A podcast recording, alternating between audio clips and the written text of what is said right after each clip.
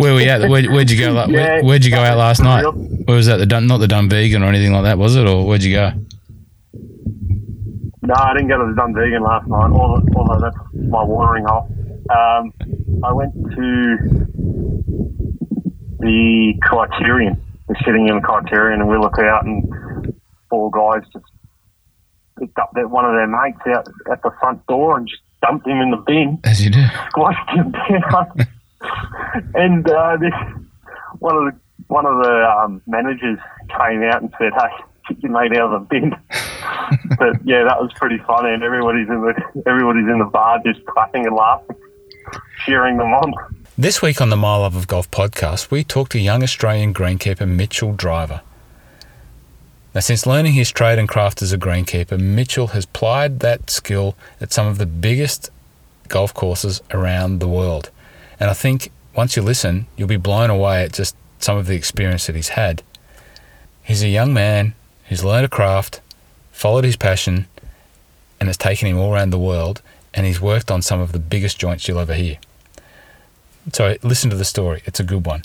Like me, Mitchell's also an Erik Anders Lang fan, and if you've watched the St Andrews vlog on the unofficial guide to Scotland from Eric, you might notice Mitchell is the Aussie sitting at the bar that Erik talks to. He just happened to be there at the same day. The other thing, I apologise in advance, the audio quality of this podcast isn't the best. Mitchell and I have been trying to link up for a few days, and I had to take the opportunity to call him when I could because it's the day before he starts his new role at Gleneagles.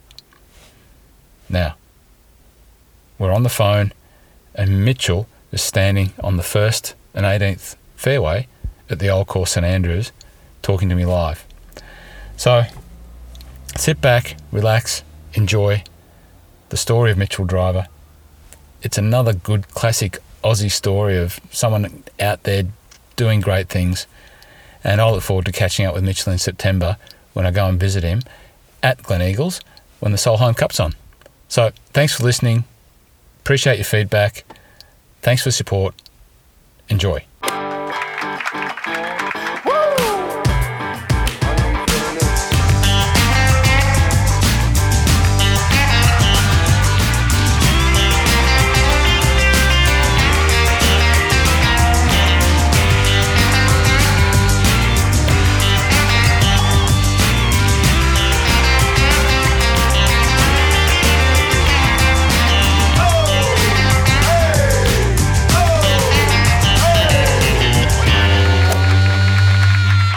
Mitchell, welcome to the My Love of Golf podcast. And um, I've already said it in the introduction, introduction, but joining us all the way from St Andrews.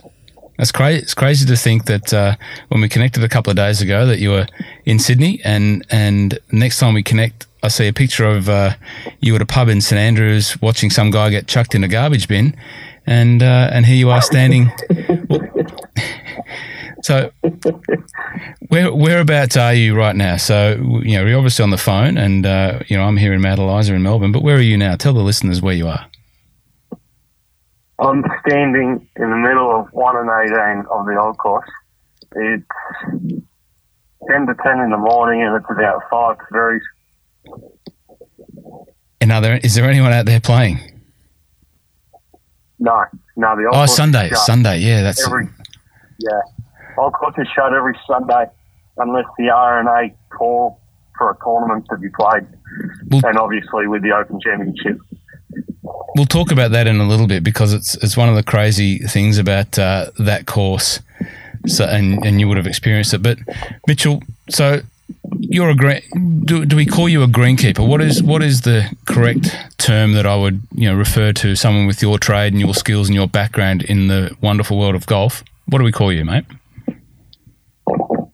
Yeah, just a greenkeeper. Um, if it if it's regarding sports fields or uh, like cricket wickets and all that sort of stuff, it, it would be a curator. Yep. But uh, it'd be a, a greenkeeper or uh, yeah, or co- course staff or link staff. But So the the trade name would be trade name would be a greenkeeper. So mate, how long have you been a greenkeeper? you said to me just a minute ago off air that you were 26. So how long have you been doing that trade, mate? Yeah, I've been doing it for eight years now. So I started when I was 18. I left school uh, two weeks into year 12 and uh, I took on an apprenticeship and yeah, I haven't I haven't looked back since and that was eight years ago. So in a second, we'll we'll start to talk about you know some of the experiences you've had, and uh, and they're going to blow people's minds when, when you tell us where you've worked and what you've done. But where did where did that start, mate? Where did where did, two weeks into year twelve? Obviously, you know, you said that's it. I'm done. I'm going to be a greenkeeper. Where did the um, apprenticeship start? So I started uh, about 25, maybe not 25 minutes about 20 minute drive south of Campbelltown called Antill Park Country Golf Club. Mm-hmm. And it's just one of those small little country clubs that yeah, the golf holes just go up and down. Very small plot of land. Probably used to be a farm back in the day. I started there. Um, the the, um, the crew was only a staff of four. I was I was the fourth person. So I was there for 18 months. And then I got the opportunity to go to New South Wales Golf Club in Sydney. Fairly, so, fairly, fairly significant step up. No disrespect yeah, to uh, your original course, but but a bit of a bit of a jump. No. How did how did that no, come about, mate? How, uh, what how, how, did how does that happen? How you know, like when I think of New South Wales Golf Club, and you know, for someone that I you know you don't know, but I grew up in New South Wales, but I live in Melbourne. I have done for a long time. I've played all the sandbelt courses, fantastic. I've never played New South Wales. I've never played a lot of golf in Sydney actually, but you know New South Wales is, to me is a bucket list course. So oh, you know how does how does it come about? You know, I imagine it's a bucket list course for a greenkeeper as well. Is that right? Yeah. Oh, yeah. It's just it's just mind blowing. But um, I I come home from work one day and my um, my dad came home not long after that, and he just said, "Look, um, I know the president at, at that current time." He says, "I know the president." He says, "There might be a position at New South Wales Club," and I'm a twin, identical twin. My brother at the moment, he's currently at Royal Sydney, and doing the same tra- doing the same trade. Yeah, doing the same trade. and he, he wasn't at Royal Sydney at the time. He was working at um, Hamilton Golf Club. And I said to my brother, I said, I might, I might go for this. I didn't have my license at the time. Actually, sorry, I did. I had my driver's license at the time, and I said to, uh, I said to my brother, I said I might go for this. And he's like, all right. So gave the boss, gave the boss at the time a, a ring, and I said, hey, like, my name's Mitchell, like, I'm interested in this in this position.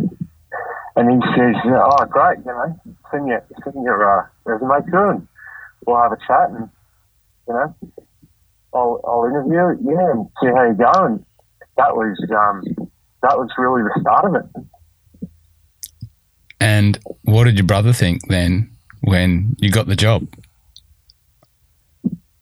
Well, uh, he, we've got this strange relationship where we don't really show a lot of emotion. So I guess it was, but then at the same time, I think he was jealous that he, he didn't really say much. Uh, well, he, he sound, by the sounds of it, he's uh, he's followed your lead and kicked onto some pretty awesome things as well.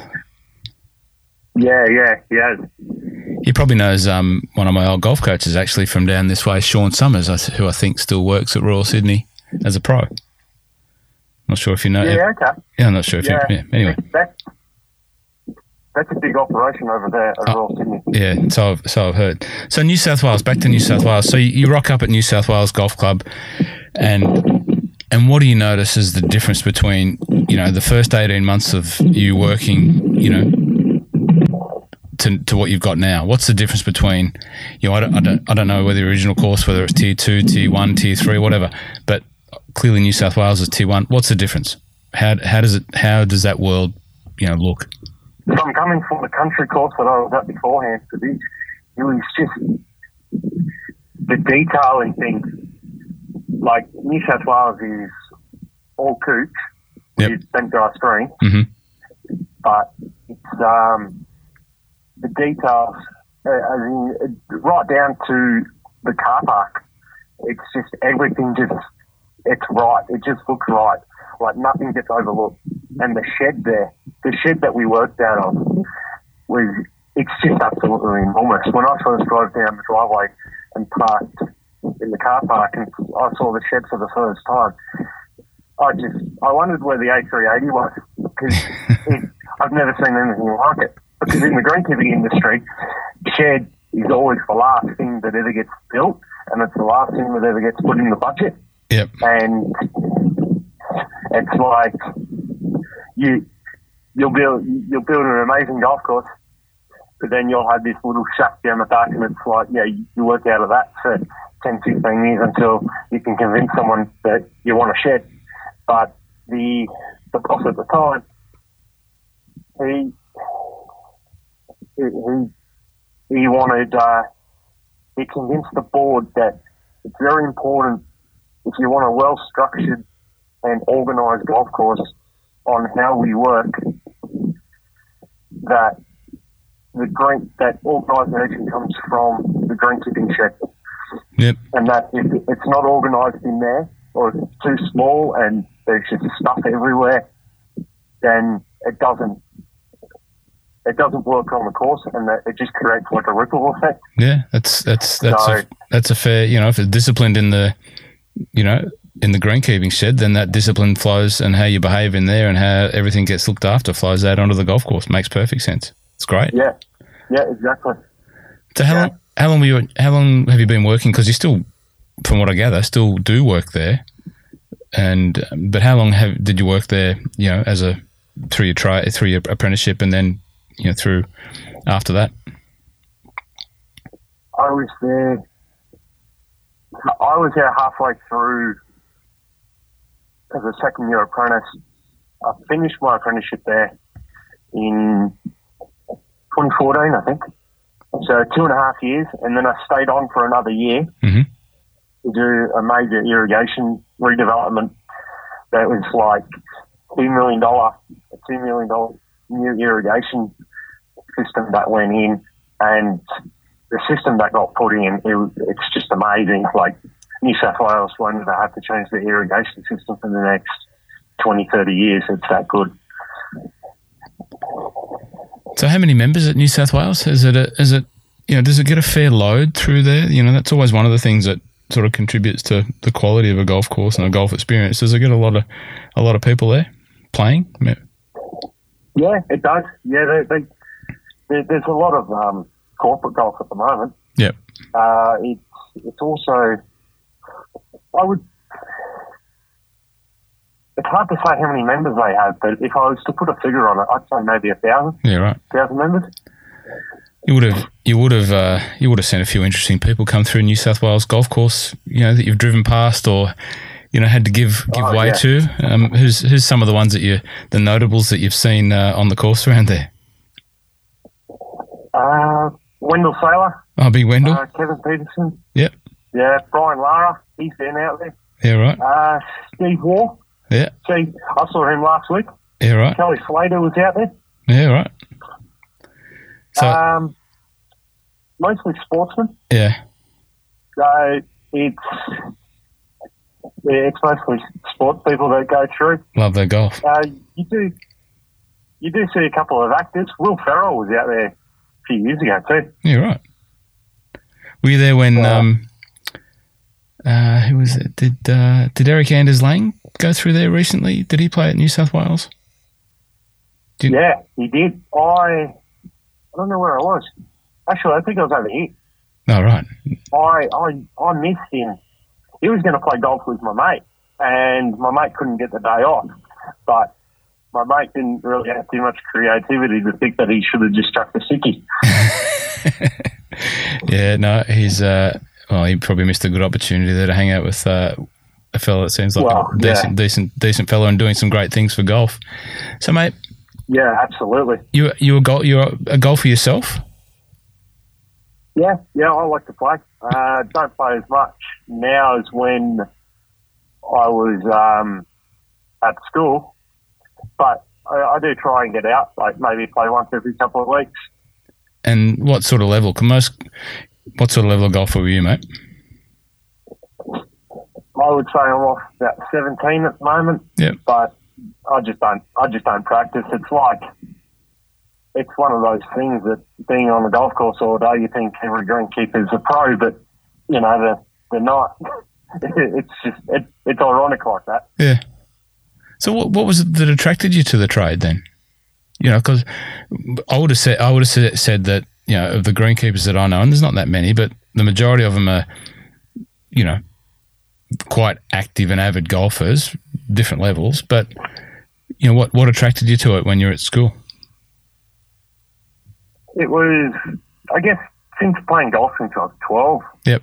Like playing playing at uh, Campbelltown Golf Club since I was 12, and when I turned 18, and I was still playing there. And at first, I wanted to be an electrician. I thought I could do I could do an electrical trade, and I was looking when I was in year 11. I was looking for an electrical trade for a whole year, even thinking about doing something else just to just to leave school. Yeah, right. And my second option was was to be a greenkeeper, but I thought that's only at the last resort if I can't get an electrical apprenticeship, and I couldn't. And then in the newspaper just before Christmas in 2000 2010, 2010 Christmas, there was that in the newspaper saying that Antill Park Country Golf Club uh, was looking for an apprentice.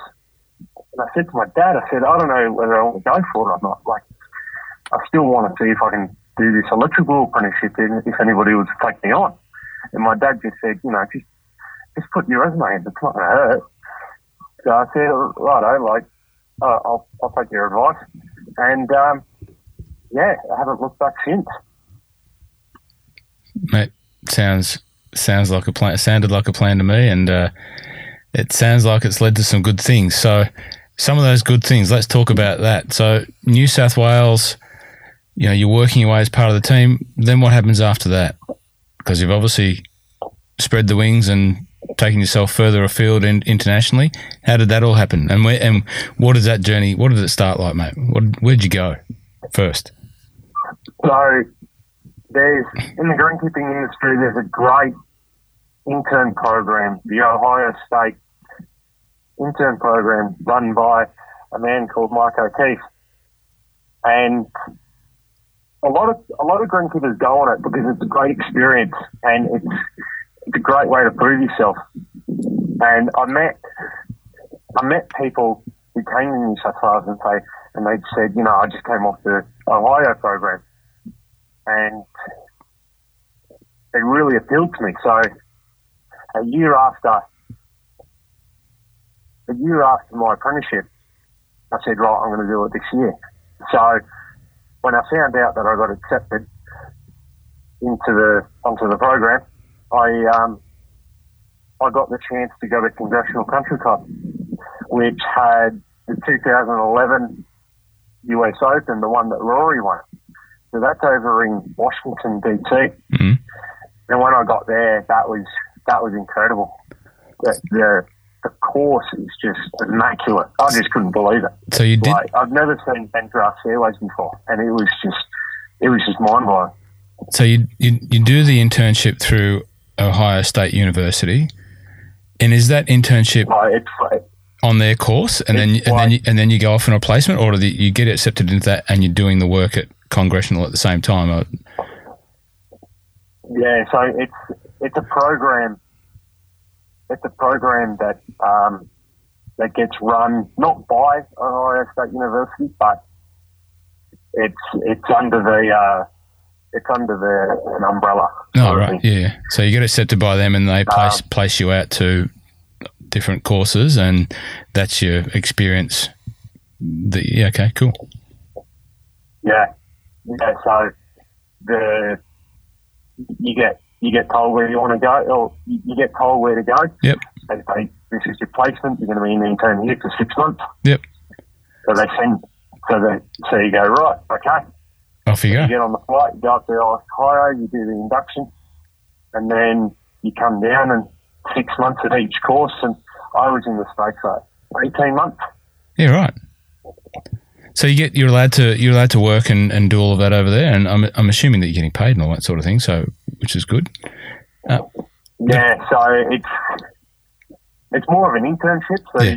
you're you're more of a student, Yeah. Okay. You're not not so much of a worker. Yep. Yep. So it's so it, it it's all about the learning experience, which Yeah. was just it was just incredible. Well, let's get back to that part because that's the interesting part. So congressional. So you walk, you drive up the driveway at congressional the first day. Take us on that journey. You know what what is congressional all about? You know, it's I don't know. I don't never been there obviously, and and I just know that it's a super exclusive golf club, and you know it's one of the finer ones on that coast of uh, the US. But what's it really like, mate, behind the scenes? It's it's very um, it's a very big operation. Like when I got there, it was it was actually this time three years ago, Mm. And but it like everything's big over there. I, when we first drove up, like you look to the right, and it's full, it's the longest stretch of a driving range I've ever seen. And everything's just manicured, but it's still coming into summer. So there was no leaves on the trees or anything like that. But I just found it just incredible. And then, like, you stand on the tee box and everything is just bent grass fairways, basically rough, the greens, bunkers, just wall to wall, cool season grass. And you just think that you're going to be working here for six months. And then you see you see the the little famous par three tent, which that, that's a pretty that's a pretty cool sight to see with the um and the clubhouse. The clubhouse is it's the biggest one in America, Mm. and it's it's got something like a small little bowling alley downstairs, a gym, inside pool, outside pool, and all these other things inside too, something like three bars, and it's just incredible. Like I've never seen anything like it. It's just, yeah, it, it's quite a big operation over there. They don't they don't take things lightly either. It's everything everything's sort of on edge Yeah. Yeah. give the golfer the best, to give the golfer the best experience. So, yeah, So let, let's talk about the agronomy part of your world for a bit. So, um, you know, you mentioned when you came from the country course, which I, I imagine was Kikuyu. Was that Kikuyu where, you- where you did? Yeah. Yep. And then you go to New South Yeah, Wales, that's which is Cooch Fairways, which is, you know, what we're used to down here in Victoria. But then you go to Congressional and it's bent grass fairways and then fescue rough. And I think Yeah. I think the architect and you know, real sort of golf geeky guys understand differences in grasses, but I'm not sure that everyone does fully understand it. But fescue fescue fairways, what's so special about a fescue fairway? so. Oh, sorry, bent, no, bent, gra- bent grass, bent grass fairway. Sorry, fescue rough, bent grass fairway. Oh, bent grass fairways. It's, it's finer. hmm It's it's uh, it's finer than cooch, but you can if you get the right conditions, like over here at St Andrews or just anywhere in the UK, if you get the right conditions and the soil is right, you can get a really hard, firm playing surface, which is what you want because if you're 100 metres out and you can't fly the ball, you can always bump and run it. Hmm. So, but it's not. It's um, it's free draining. It's just a firm surface. It, it's it's really what you want. So is is bent grass similar If, to? if Sorry, go on. You go. so, uh, so if if any course in Australia, say for example, any of the sandbelt courses. If if they really if they had uh, colder climates in summer, if they really wanted to go with bent grass water wall, I'm sure they would, but I don't think it'd be uh, sustainable Yeah, right. So it doesn't. for So it's really is a cooler For- climate, cooler climate grass. Which, yeah, Yeah. cooler, but bent Yeah. is bent grass. cooler climate grass. You know when you have around the green and you've got the you know the grass around the green and then you've got the cooch on the fairways. What what in the sandbelt environment? What's that grass that's around the green in that chipping, you know, lead up fringe area? Is that bent grass? Uh, on sandbelt, I think I think it's fine fescue. Fine fescue. Okay. So that I think uh, I'm not I'm not quite sure. You don't quote me on that. No, but I, uh, it's um, I think it's fine fescue. It, it just gives a fine. It just gives a firmer playing surface. Yeah. Like putting on um, if it was kaiki, it'd be spongy, and can't really play a um, a ground game. So just to get the just to get the uh, the best playing surface, it it's um it would be a it would be a cool season grass. So what about the greens at congressional? What were they? What grass was that? That that was bent grass. That was uh, I believe that was A one A four bent. So if you if you know your grasses, it'd be A one A four bent, and the fairways were similar too. Yeah. Right. Obviously at a different height of cut. Yep. So machinery, machinery wise, there, what are you, what are you rocking around on on a, on a place like Congressional? Is it just wall to wall machines? There's a different machine for every different job. Yeah, yeah. So it's all Toro. hmm the well, when I was there, it was all Toro. So They might have changed now. I'm not sure. Um, but yeah, all Toro, all, all Toro contract. So they just lease it out. They got a lease, and it changes every few years. But the, I mean, the machinery is just incredible. Like it's not like a, a mower. You're not you're not using a mower that's ten years old that you think that's going to break down. So what, what, um, what was after the Congressional? Where, where, where was that? eight- The, the next part of that eighteen months. Where'd you go then? So I got the chance to go to TPC Scottsdale, Oh yeah. and uh, I thought that was that was impressive.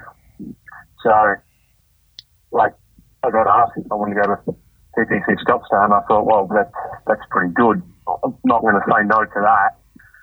And that's so that's if you don't know that it's in Arizona, and me and another guy we we got a car, and so we drove from DC over to Arizona. I can't remember how many states we drove through, but it was like three days of driving just to get there. And then by the close to close to the end of the trip, um, we're driving over the mountains, and we're we're going down these steep hills, and you look down the side of the road, and it's just sheer drop, and you can hear the brakes squealing, and we're just thinking like, these brakes better not be way, otherwise we're going off this cliff. Did you ever take the the time to look back and and and think about what am I doing here? You know, what's this young fella from Campbelltown doing here, looking staring down these cliffs into the you know the valleys of the deserts of America, and go, wow, yeah, probably did it yeah, I did. every yeah. day, yeah. So um, Scottsdale, what's Yeah. the what's the famous what's the what's the tournament at Scottsdale, mate? So they got the waste management Phoenix Open. Absolutely, They, they just had that a few months ago. they did. The PGA's, it's the, I could be wrong, but it's, I think it's PGA's first tournament of the year. Um, Did you work there? Did you work there when the waste management was on? yeah, yeah, I was there for another six months. Oh wow, So, but that was just insane. It it was just crazy. The tournament itself was just like a golf tournament in a massive party. A four day party, Mm. and a lot of a lot of people go for the golf, but then there's also people that just go because, well, it's the biggest party in the state, so everybody just goes to it. Like some people wouldn't even know that there's a golf tournament on. It's that big. So when they're preparing the course, and you know that course or any of the courses that you've worked on for a you know, PGA Tour event or a US Open or whatever, more people come in get involved, or the, the same team is just grinding, working harder, or what's you know what's the lead up to you know the week before the waste management? I can imagine it's hectic as anything. Yeah, so even a few weeks out, golf golf is still being played. Like the courses don't get shut. Um, any of the tournaments that I did, the uh, a few weeks out, even a week out, like it's just grind, grind, grind, and you do up to twelve hours, well, 12, 15 hours a day. It's not. It's not bad. You know, you know, you're working towards something. Yeah. You, you know what you're going to get out of it at the end of the day. Um, but people don't come in to come help you until tournament week. So all the volunteers will come in on the, the Sunday Yep. and they'll be there for a week and they and then they leave the following Sunday. So mate, give us the inside. Is there a massive party at the end of the waste management? Did you get to party with anyone? Uh, no, Okay. no, there's not. Not, Okay. not for the greenkeepers, unfortunately. Uh, the ones that are bloody responsible for making the place look so great and it's back turn up to work on Monday. Yeah. eh? Turn up to work back Monday, five AM boys. See you tomorrow. Yeah, that that was a hard thing to do. Mm. Actually, I um on the Monday we yeah we came into work and then we left. We left about twelve o'clock that day to Florida, Florida for the uh, the um, GIS show, the the golf the golf break show Oh yeah. the greenkeepers. So we were there for a week. So we, uh, me and the the other interns, we missed the recovery period at Scottsdale, which is the saddest part of, about doing a tournament because you see everything get pulled down. But we were in Florida at the time, so that was that was a nice recovery for us. You made up for the partying there.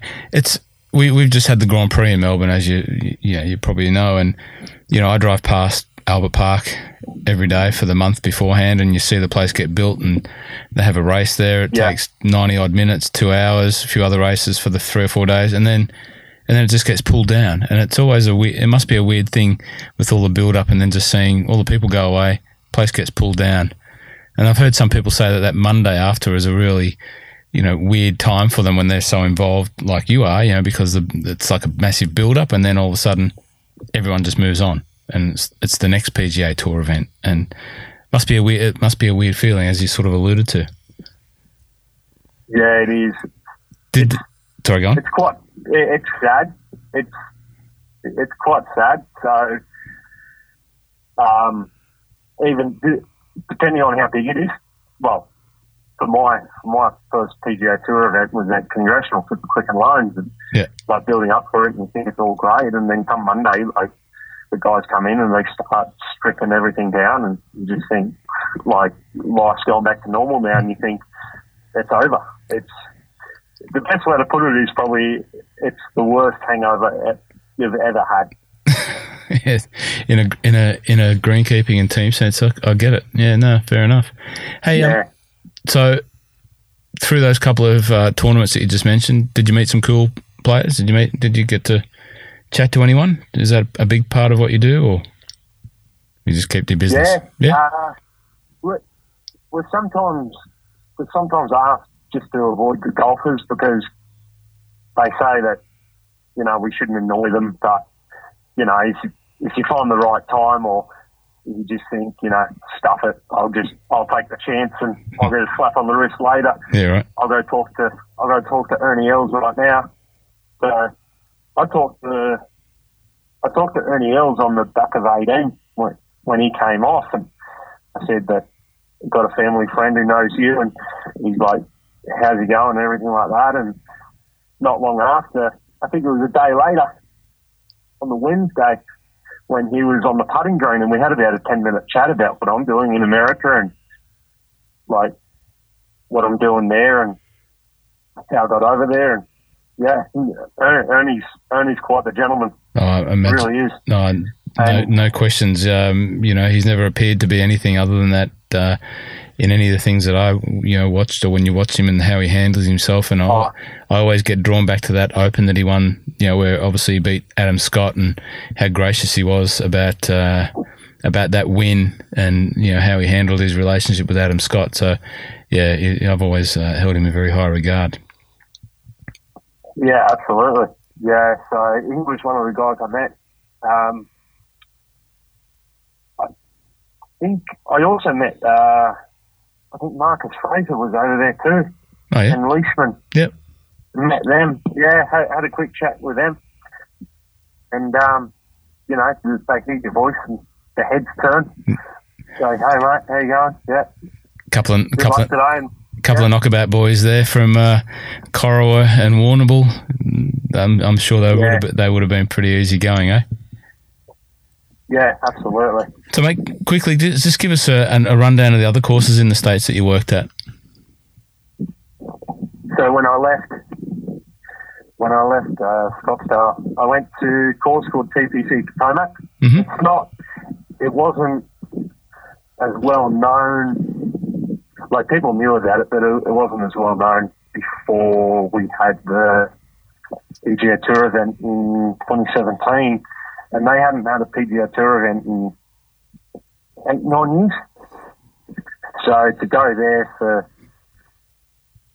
go there for um, their first PGA Tour event, that was pretty special. So the Potomac, TPC Potomac is just around the corner from Congressional, and that that was a really cool course, really cool. So that was after Scottsdale. So it's so the journey so far is Congressional, Scottsdale, back to Potomac. Is that right? Yeah. And then, yeah, that's right. And then and then was that your eighteen months done or? Yeah, that was eighteen months, and then I emailed the boss back at New South Wales and I said I'd like to come back, and he, he was more than happy to take me back on, and I'm happy and grateful that he did. Otherwise, I, I wouldn't have a job. so I went back to New South Wales and I stayed there for another six months and said to the boss, I said, look, uh, I'd be happy to um, stay on as a casualist, and he, he was happy with that. I said, I'd like to, I'd like to travel again. I said, I don't want to, I don't want to go on as a full time staff member and then leave you after six months. So I just asked to be casual, and I, uh, I got told that I should go to St Andrews. But my last boss in America, he said, he said, you got to go to St Andrews. So I, um, I, I applied for a position at St Andrews and I got the interview and, uh, with the, with the handman over there. Man. And, uh, and he said, he said, yeah, well done. I'll, I'll give you a job. And I come over here and they say that I'm going to be on the old course. I, I was just ecstatic. I'm sitting here, you know, you obviously can't see me because you're in St Andrews, but you know, you're telling that story, and I'm just sitting with a massive smile on my face because it's such a, it's just so cool to hear you go. You know, the last boss in America said you got to go to St Andrews, and you know, obviously knowing where the story's going, that's so true, and uh, it's just so so cool to hear hear that you you got there, and then you got onto the the old course. So you know, how many courses do the St Andrews Trust have under their control? So they've got seven. Seven. Six down, six down the bottom, around around the old. So you've got the new, the Jubilee, the Strathtyrum, the Eden, and they've got a nine-hole Balgove course, which is just for if you want to go out and go play nine holes, or if it's just for kids. So are those, and then they've got a course up top. Are those when you say down course. when you say down bottom? So they're all sort of if you know and can visualize where the old course is, they're all sort of attached and they're joined and sort of go out that peninsula or that little bit of land there down down across from the water sort of thing. Yeah, is that right? Yeah, yeah, that's right. Yeah, so it all goes out towards like a if you thought of it as a peninsula sort of thing. Yep. There's six courses just either side of either side of the old course. Crazy to Oh, think. sorry, five courses. F- Crazy. and To, then there's a course up top. so th- uh, that's a castle course that's sort of around the back there on the way through to sort of Crail and that way, yeah? Yeah, that's right. Yeah. Yeah, so that, that's up top, and the views up there are just amazing. You, you stand on the back of the, I think it's the fourth green, and you can just see the the, the castle and like the cathedral at the back, and like with the water as a backdrop, it's just amazing.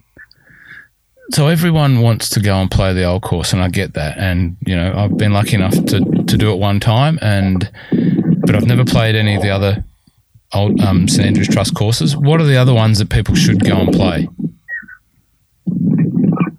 On the St Andrews link, Yeah. yeah. So I like I like the Jubilee.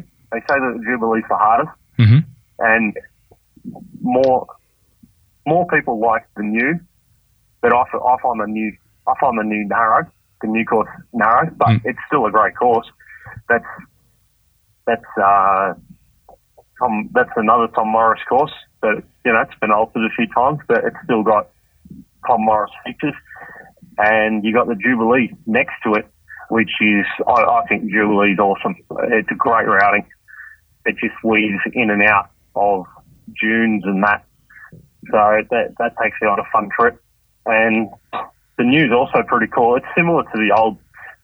It sort of goes out and comes back. There's a few twists and turns, but that's that's also pretty cool. And the Eden, I believe the Eden course was a Harry Colt design. Uh, Harry Colt, he, he did some great courses in down in uh, down in England. So you, you play the Eden course and you just feel like it's very. Uh, it doesn't have the Heathland.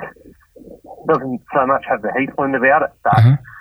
It's uh, just the feel of it and the design of some holes. You just feel like it's. You just feel like it's a Heathland look to it as well. But yeah, I believe it's the. Top. So that, that's that's a cool course. So there's no really bad courses down here. It's it's just what it's just what you prefer. Like you're always going to get an awesome experience, and the the um the conditioning from compared from the old course say to little nine hole course is no different. Like conditioning is all, all the same across the links. Like the old course isn't favored. So is that but conditioning's all, always the same. is that a testament to the quality of the workmanship, or is that uh, I don't want to sound the wrong way? Is that you know just that it's the similarities between all of the you know terrain and the grass structures and all of that? Is it just easy to keep you know all of those courses to the same level, or it's just that you know everything gets the same level of attention to detail? Yeah, I think it's a bit of both. Yeah. Okay. I think. Um, but also, uh, grass. The grasses are all the same. Hmm. It's all it's all under the same conditions. If it rains on the old course, it's raining on the small course next next to it. So, and all the all the course managers here, they all know they all know what they're they're doing, and they know they know um, they know if it's dry, they've got to water it. They know if it's if it's looking a bit hungry, then they know when to feed it. So, and um, yeah, it's, that's that's really all it is. And so, To yeah, to your answer, I think it's just both, really. you rock into town on your first visit to i'm assuming it's going to be your first visit to scotland for your first stint as you know one of the st andrews trust um, team members and you, you get on the old course so it, you know i used to work in the car industry i worked for mercedes-benz and i remember the first time that i got flicked uh, the keys to a to a um, SLS Mercedes Gullwing. Not to boast, but yeah. And I remember the first time, and I was sort of nervous driving that car down the driveway. And I drove Mercedes Benzes out of the driveway all day for 12 years. But the time that I got that one, I was shaking. Was that like what you experienced on the on the Toro or whatever machine it was? Were you shaking that day on the old course? Uh, no, but I was I was sort of shaking when I first turned up the New South Wales Golf Club and said, right, you know, you're going to go no fairway. Okay. Or, you know, you're going to go cut greens and you think, like, wow, like, this isn't the time to stuff anything up. Yeah, fair enough. So, so you were fully at ease, uh, I guess. After congressional, Scottsdale, and all those places, um, you you had it Yeah. you had it covered by then. But You said, "Okay, boys, just stand back, let me at it." Yeah, yeah, it was, it was pretty much like that. Like So- once you, well, once after after doing uh, the internship in America, you just feel very at ease as to where Yeah, wherever good. you go. Yeah, cool. That's that's really really good. So, you know, the old course. What what stood out? What stands out for the about the old course for you? Well, once you once you come around the corner, well, once you come around the corner here, you you look out and you see the clubhouse and you think that's pretty impressive, and you see Hamilton Grand, which is the big red building next to it, Mhm. and you think that's that's pretty special, and you you see you see the two fairways, one and eighteen, you think that's that's so wide, it's awesome, and like I didn't re- I didn't realize it at first. And other than that, nothing really stood out. Like I just thought, okay, well, what's so great about the old course? Nobody ever says the fourth hole on the old course is amazing because this these reasons. Hmm. Everybody just says it's amazing, you should go, and then nobody ever says anything else. So when I first got here, I got up early one Sunday morning, and then I walked down one and eighteen with a yardage book and went out. And when I got the first green, I looked to the right, and I couldn't believe how close the sec- the um, the second tee was to the first green. Mm. It's like it's like ten meters, Mm. and you just think this is this is just incredible. I've never seen anything like that before. That was just, that was mind blowing. And then going down, you walk up you walk up the second, you see you see the second green, and that that just blew me away. The second green's like a uh, a bowl at the front of the green, and it looks like someone's pushed the bowl into the green, and it's just this mound goes up and down, and you just think like nowhere. If you if you did that, if you did that design 50, 60 years ago, it, the um, golfers would call you crazy and say, you know, rebuild it. That's you shouldn't be doing that. The green's got to be flat. But it was just it was just amazing to see. I've never seen so much quirkiness in a golf hole before. Were you, So, were you and then oh, sorry, go on. the and then it took me about three and a half hours to walk around the old course and like it just it just unravelled itself. It was just I, I walked off, not even playing the old course, and it was a Sunday morning, not even playing it. Walked off, and I was just starstruck. like it's just incredible. Anybody that says anybody that says that they weren't impressed by the old course either didn't play the right course or they played with their eyes shut.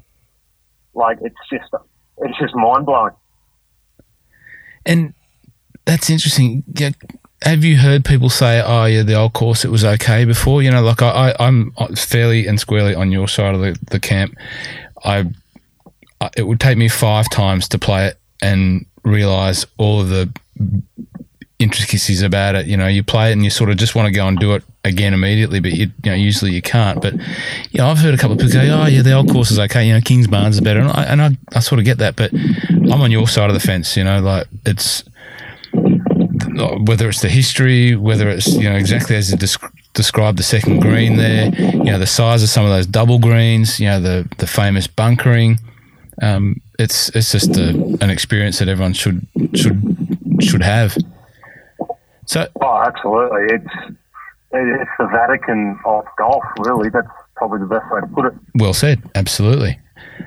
So you you you get into uh, into Scotland and you you know you, uh, how, how do you how do you live? What, what do you do? You, they, do they have a system where they put you up? You know, you get billeted, or you just have to find your own digs, or what goes on there?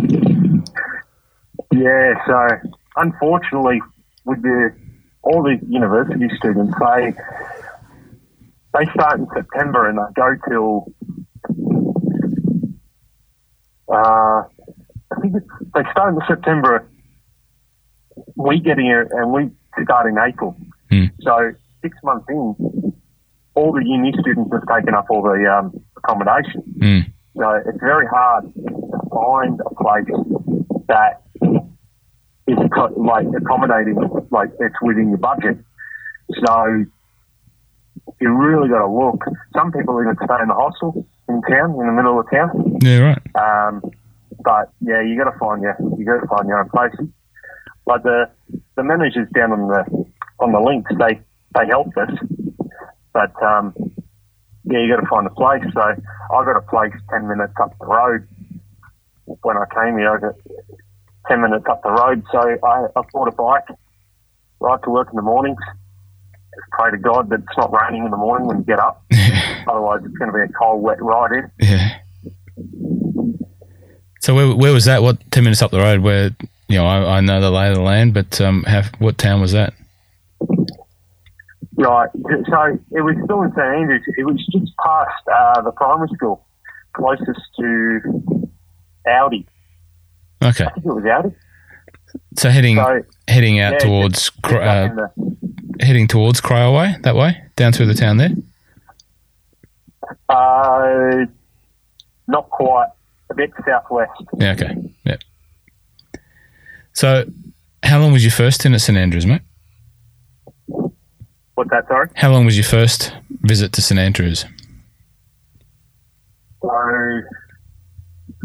when I first came here, it was seven months. I wasn't sure. I wasn't sure how long I'd like to stay here for, and the um. So I thought I'll I'll book myself in to stay here for seven months, and because I I didn't know whether I wanted to stay for the winter or not, having a two year visa. So I stayed here till November, and then people always said they said you don't want to stay here for winter. It's just so cold. Come January, the winds that come off the ocean is just so incredibly cold.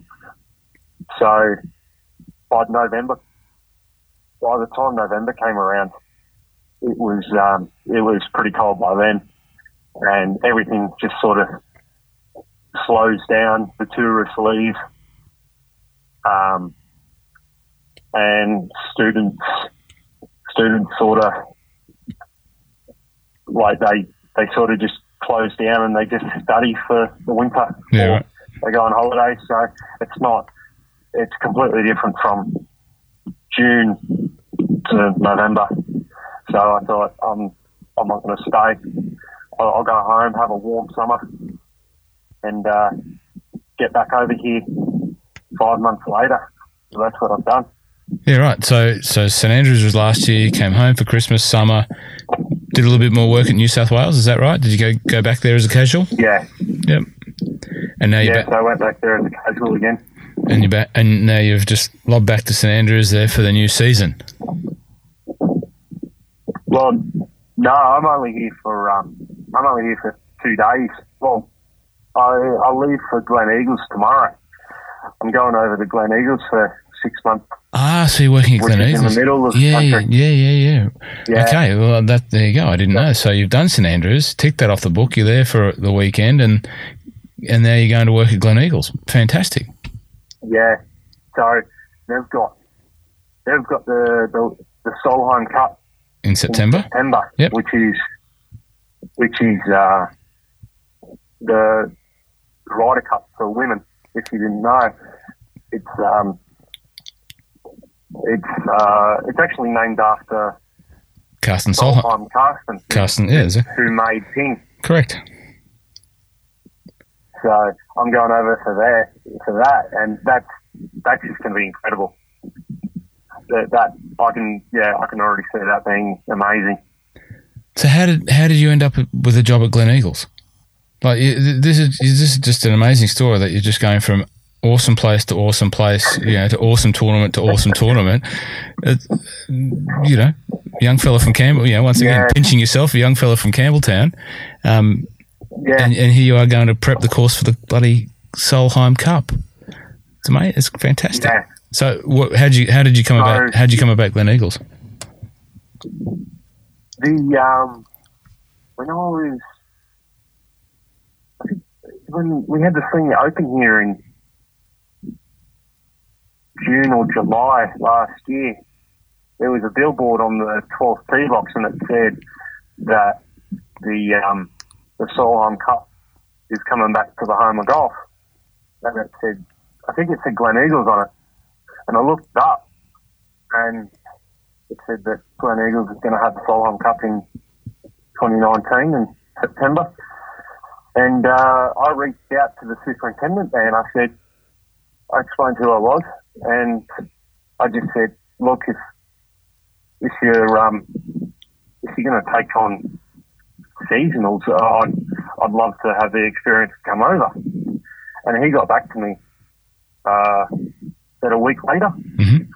and he just said, "Yeah, yeah." He says, "Yeah, we take on seasonals," and he's like, "Yeah, I'll get I'll get back in touch with you um, in, in a few weeks, and we'll run through the process, and I'll interview over the phone and everything like that." And we had a great chat, and he says, "Yeah, I'd like to offer you a job," and I thought that that's just that's just incredible. Like, I um I was having the interview on the phone at home at the time, and I just thought that it's just going to be amazing to think that I'll be prepping the course for Solheim Cup, and I'm only an hour away from St Andrews in the middle of the country, and I'll be still I'll still be able to come over here for weekends.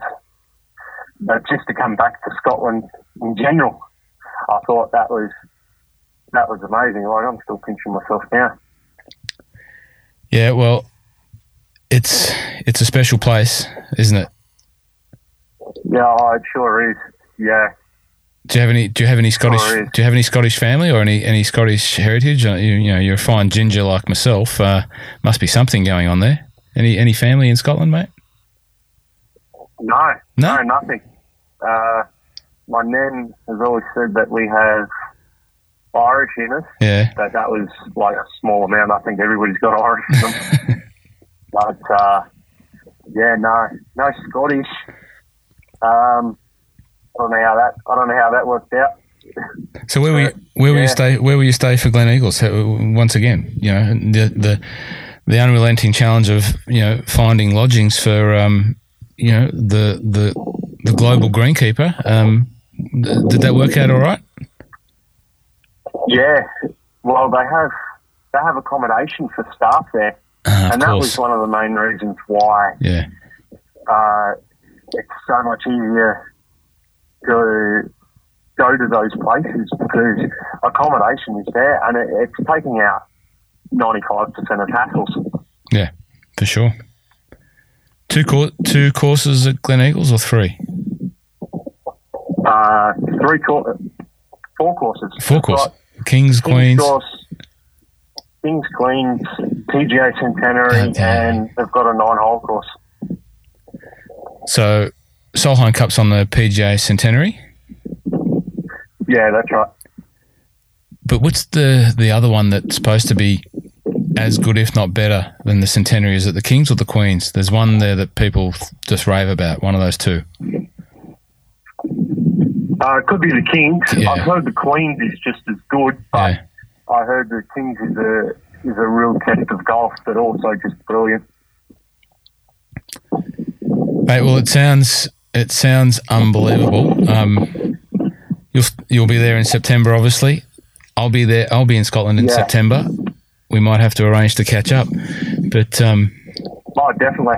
Yeah, it's- yeah. We can uh, we can arrange that.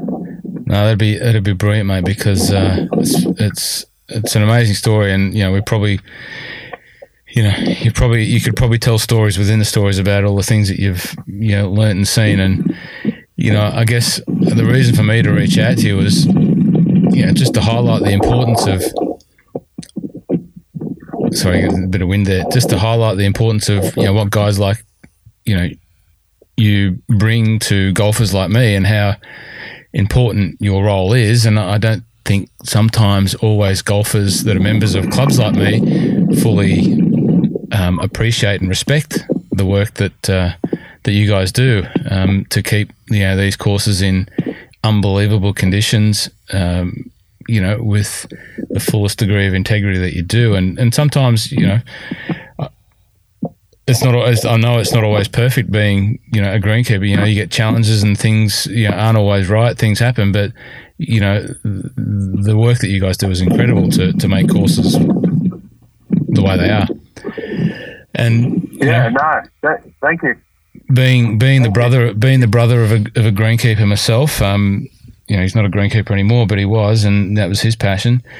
You know, it's a it's a it's a legitimate career option for people who you know love golf and you know want to be in a great environment, and you know, you've just proven that you know there are so many great opportunities out there if you're prepared to stretch yourself and, and put yourself out there and, and go and chase them and you know, I'm in, I'm inspired listening to all the things that you've achieved and the places that you've been to and the places that you've worked, and you know, you just you just have had a you know had a crack, and it's it's mate really awesome. I really really really appreciate your time, and it's very very very impressive. Thank you, thank you. I appreciate the comments. No, it's, it's um, it's certainly it's certainly different. It's, it's one of the most unique trades out there. Like you think of you think of trades in Australia and you think you do the trade, you be an electrician or a plumber or just a, a civil contractor or something like that, and you get paid great money. And you look at uh, you look at greenkeeping, that not obviously not in the same wage as as those other trades, but you you see what doors open when you become a greenkeeper. You can just you can get a job in in a different country like where I am now. you can't do that when you can't really do that if you're an electrician or a plumber or just go work in a different country because I don't think the doors, I don't think uh, those opportunities are there. Um, but with greenkeeping, it's just so many doors open because of that. Because well, there's golf courses all around the world, and grass needs cutting, I guess. Mate, well, there's there's a for a small country like Scotland is unbelievably well adorned with amazing golf. It's obviously the home of golf, and um, yeah, you know, it's, yeah. it's crazy to think, you know, when you when you just discovered uh, discussed, you know, the six or five or six courses that are next to each other in St Andrews, and then you know you go across to East East Lothian, and there's another six or seven courses there, and you know, over in Ayrshire, you know, there's all the courses over there at Troon and Prestwick and, um, you know, Dundonald and all of that. And then, then north of where you are now, up through Dundee, past Carnoustie and up around there, Mercer and those other joints. It's just amazing to think how many quality golf courses there are over there. Have you have you been around? Did you did you get the chance to travel in, in Scotland a little bit and see a few of these other places? Yeah, yeah, I got the I got to travel a bit, no, not quite a lot. I um I didn't have a car at the time. I'm hoping to get one this summer. Yeah, but I'll, I'll just see how that goes too yeah. because um I'd like to go out and go see some more more some more courses. But over here, it's just incredible. Like you, you can't find a bad course. Yeah, you'll pay twenty pounds, so forty Australian dollars, and you're playing this course that was designed by old Tom Morris, and you just you're out there playing it. You just think this is just an amazing design for for such a cheap price. Like you, you just you don't get the, that in Australia. We we just don't we just don't get that great quality of golf. Like the conditions are there, like the conditioning of of the um the greens are there, but the the quality of architecture isn't because Australia just didn't have that opportunity of architects in the twenties and thirties. Oh, the influences. It's Um, it's amazing with that golf. yeah. You know, you, you, that twenty pound round of golf there on the course that you know is not on everyone's go to list. But as you say, the experience is unbelievable. It's links golf. The conditioning's there. It's by the ocean, or by the you know not the ocean or the Firth or Forth or whatever you know body of water it's sitting beside. And if you're prepared to sort of peel one layer below, you know the courses that are predominantly adorned with tourists, you know, the, the, the experience, the golf quality golf experience is unbelievable in, in that part of the world. It is. And I think It really is. I think more people, you know, they try and jam nine days in and they do all of the big courses, you know, running around the country, probably running themselves ragged and, and ticking off all the bucket list ones. I get that. But, you know, I guess I'm lucky because I've got family there and my wife's from Edinburgh and, you know, all my family there. So we spend a bit of time there. Um, and I just jump in the car and, and I'll go and find somewhere new and, and play with anyone and just love it. You know, or go and play with the local or play with someone who's visiting the town. I don't care and um, just just love the experience of playing a different golf course. You know, you touched on architecture, uh, and you know through your Twitter stuff and all that, I sort of picked up that you have a bit of an interest in golf architecture, and I saw that you've you know recreated um, Mackenzie's original drawings of New South Wales. Is is that a deep passion of yours? Yeah. Architecture What's that? Sorry. is archi- A deep passion. is Yeah. architecture a passion? So who are you? We could probably do a whole another podcast on your architecture love, and you know who who do you who do you who are your favorite? What are your architectural inf- influences in in golf? What do you like? I like I like Mackenzie. Mhm. Obviously, hmm he's probably regarded as the best golf course architect ever to live, um, besides Mother Nature. Um, and Tom Doak's one of them. hmm I like. I, I really like Tom Doak's work. Gil Hanse, he's good. Uh, well, not good. He's brilliant.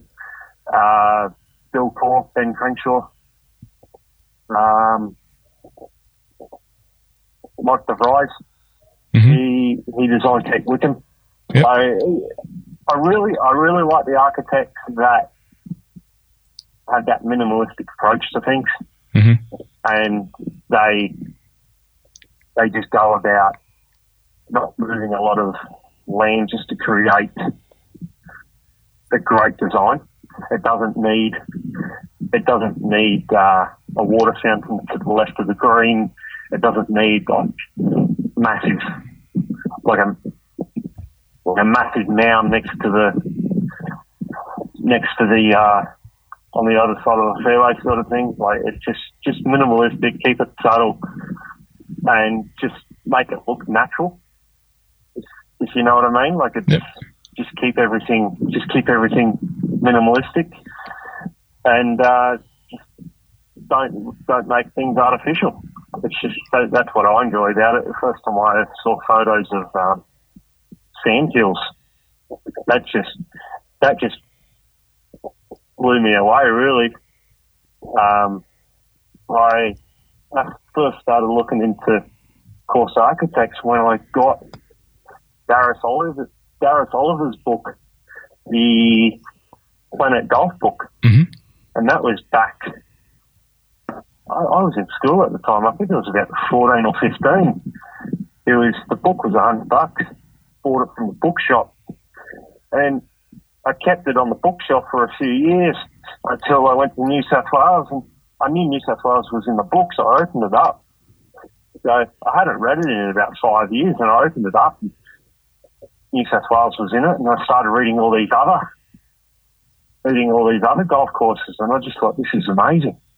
And Mackenzie really struck out to me as being very influent, very influential Yeah, well, he was a, he was a global and guy. along with yeah, and along with the other modern architects like Doak, Gil Hanse, Bill, Bill Coore, Ben Crenshaw, and um, Mike DeVries, and all those guys, and along with the Australian architects too, like OCCM and uh, Mogford and uh,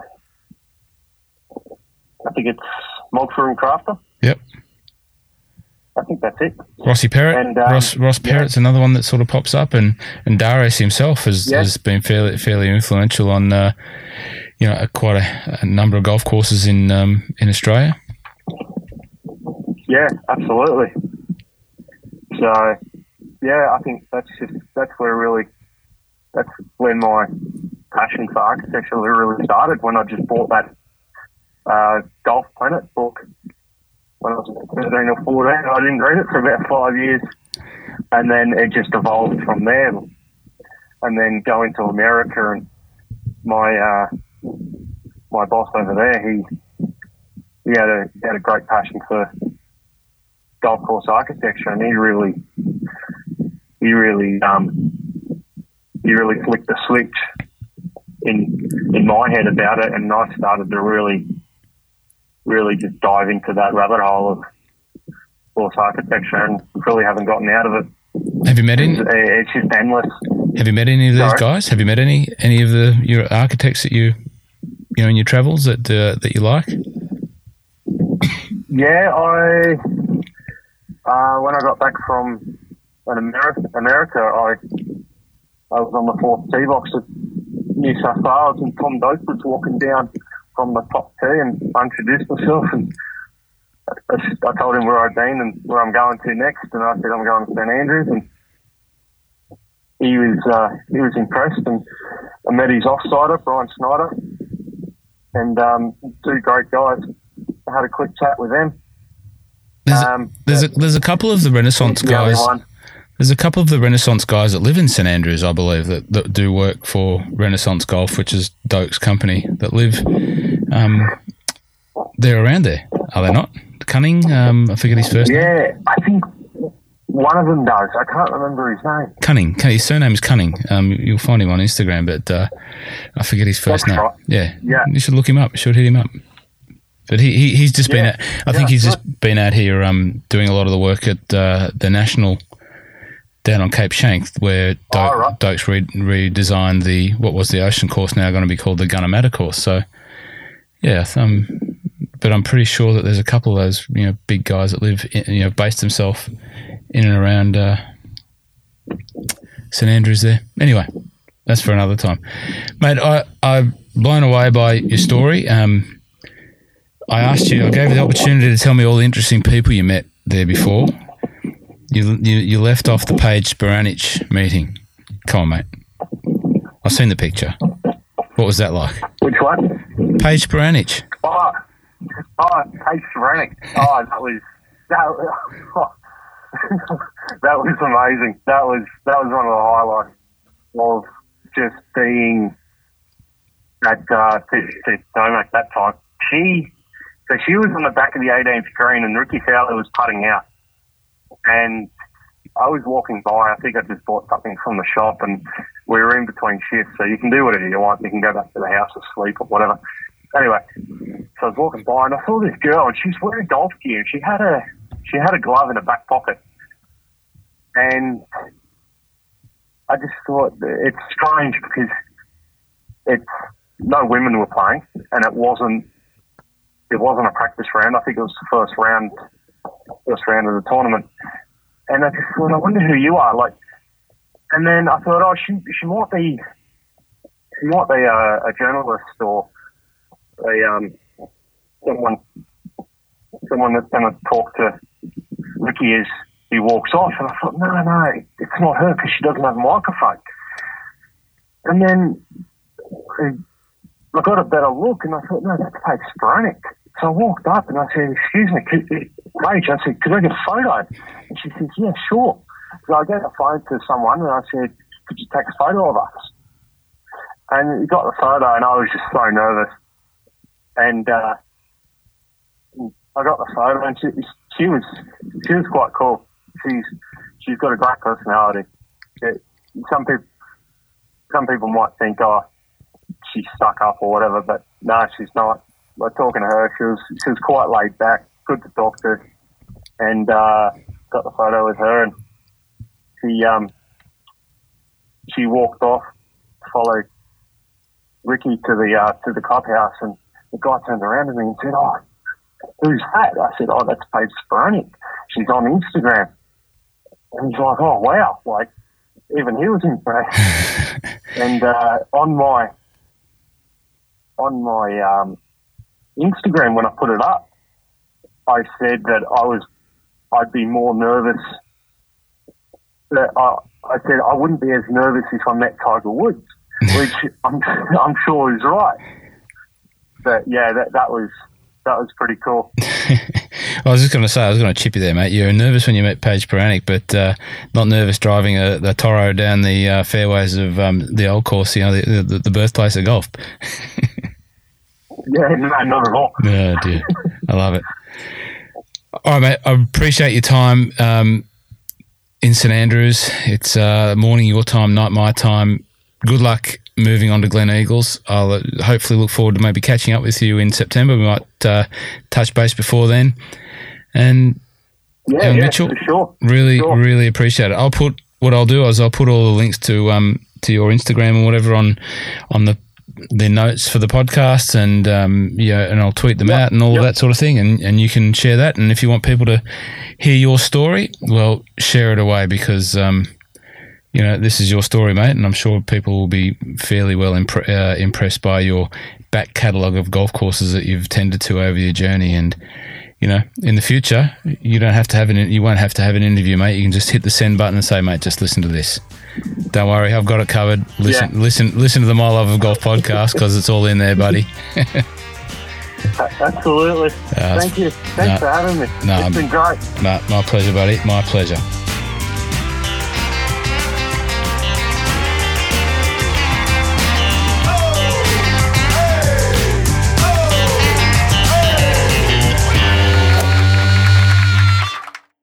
Do you watch the Erik Anders Lang videos? You, you, you, you obviously know who he is. You, you, you like uh, what he's doing? Yeah, yeah. I, I, I um, I, I, love his videos. They're just great. They're, um, it's a great way to show the, um, the golf courses over here and to, and the tourism hmm. and where you can play. That's not, that's not a, a big golf club but you can still get like great, great golf. Like he played, uh, he played a course called Brora, mm-hmm. way up north. Yep. And he played one of them, and the course just looks incredible. And it's it's great that he goes there because he it's all these um, it's all these golf courses, all these golf courses that just sort of fly under the radar. And it seems as though he's helping those courses out too because he's giving them recognition and a bit of a spotlight. So I can see I can see where that helps. So yeah, I, I do like it. He um, funny story. He uh, he was actually over here in the Dunvegan one day, and after work I was just I was in the Dunvegan having a pint with a mate, and uh, I knew he was there. He was talking to his friends. I didn't want to uh, interrupt him or anything like that. But uh, he walked up, come to pay for the meal and the beers and everything like that. And he looks at me and says, and he's, and the camera's rolling. He looks at me and says, "Hey, uh, we've just got." We've just got our mate here. He's about to go play the old course with us, but he doesn't know his dad's here. And I just so that you're you're you're in that video. You're in that video. I, that you yeah, you're yeah, in, yeah. Because I, I, I don't remember and seeing I, I don't um, remember seeing I remember I remember the Aussie accent. I remember watching it and remember hearing the Aussie accent in the Dunvegan in that scene. That's you. Right. Yeah. Yeah. That's me. I, I had a smile ear to ear, and I said, I said to Erik, I said he's going to blow up. I said he's just going to you, you're going to find it amazing. And I was just amazed. And then watching the video, he, he goes down and sees his dad. And he's just like, "What are you doing here?" and yeah, that that made me really smile. I thought that was, I thought that was amazing. It was. But it was just, it, it was incredible when he came up to me and he put me on camera, and I thought, oh well, hopefully he doesn't get me bad side like hopefully doesn't hopefully doesn't make me hopefully doesn't look me make me look ugly in the video. Oh no, mate. I'm gonna uh, I'm gonna rip that. I'm gonna get that. Uh, I'm gonna rip a little bit of that clip off to put uh, in the promotional uh, promotional piece for this little podcast, mate, to uh, make us both uh, stars out of your cameo role in the Erik Anders Lang St Andrews Old Course uh, vlog.